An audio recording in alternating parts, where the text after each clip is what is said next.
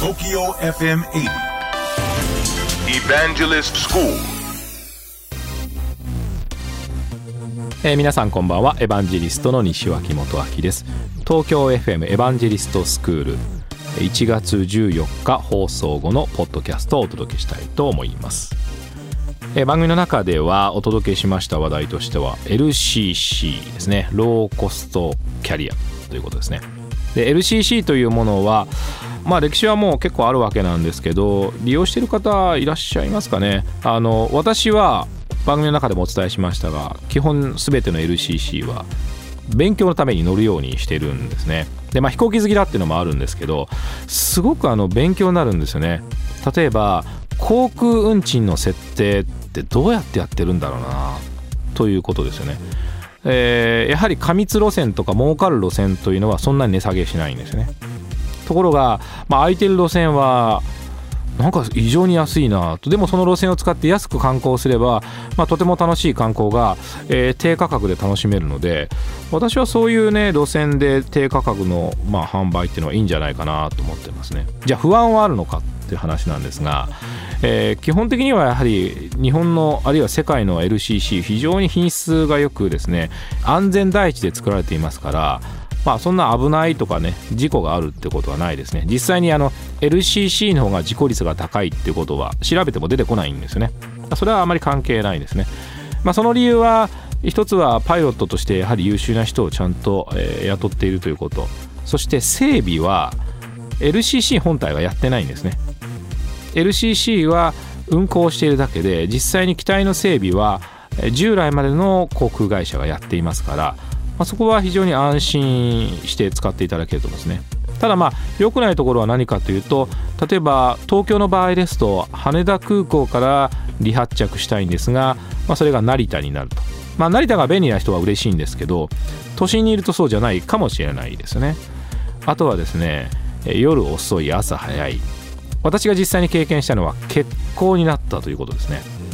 で航空会社で従来の場合ですと飛行機が到着しなかったとか飛行機が、ちょっと故障する可能性があるという場合は他の飛行機で機体をね代替えするんですが LCC はその辺りギリギリで回しているのですぐに欠航になってしまいますそういう場合は。でそうすると楽しいはずの旅行が全て飛行機が飛ばないがゆえにえキャンセルになるわけですね。しかもそのお金は戻ってこない可能性が多いということですからやはりあの使う側にリスクはあるんですね。ただ私はなんで LCC の話をみんな勉強していただきたいかというと徹底したコストダウンが図られているんですね。例えば機体の種類を1種類にするというのってものすごく効率がいいんですね。パソコンにしてもソフトウェアにしてもいろんな種類のパソコンがあっていろんなソフトウェアがあるからみんな使い方迷ったりみんな利用の仕方に対して悩んだりするんですけれど、まあ、1種類になれば誰に相談しても同じことが手に入るわけですから、まあ、効率いいわけですよね。その他にもいろいろな無駄を削減するということですね。紙時刻表広告販売のルート。